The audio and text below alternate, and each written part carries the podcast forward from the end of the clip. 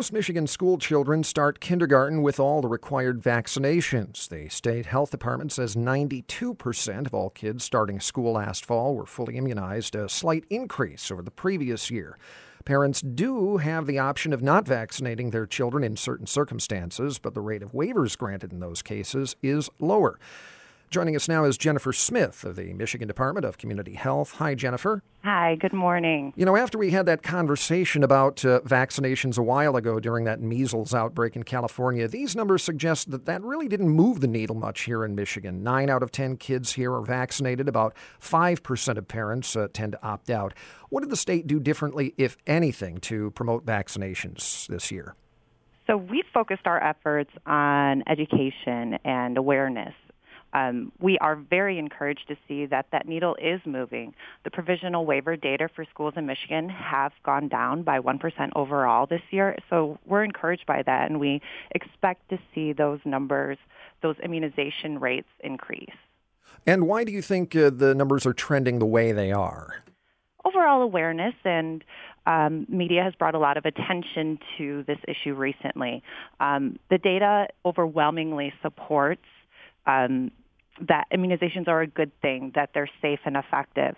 It's the healthy thing to do for your family, and we hope that anyone who can be vaccinated is vaccinated. And that's a key point because, of course, there are rare cases where a child can't be vaccinated uh, for a medical reason. Uh, what are some other uh, exceptions that would allow parents to opt out of vaccinating their kids? So, right now in Michigan, we do have the medical exemption, so that's for anyone who cannot be vaccinated for a medical reason.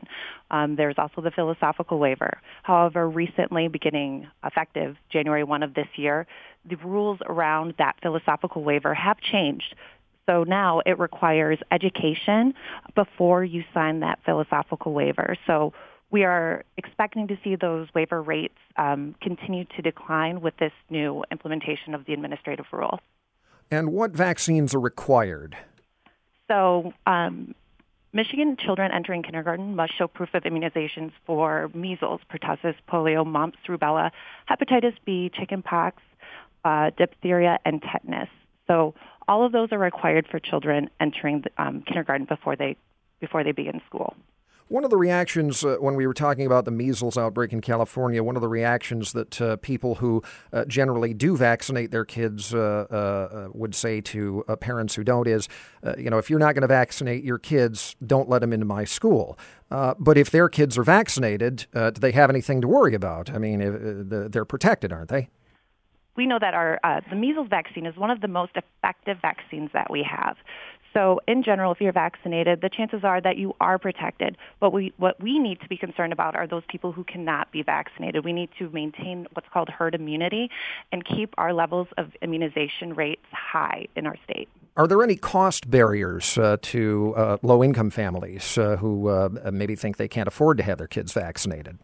So there are many options out there. We have our Vaccinations for Children's program here um, at the department, and you should also look uh, to your local health department. There are a lot of uh, cost-efficient ways to get vaccines, and it should not be a barrier.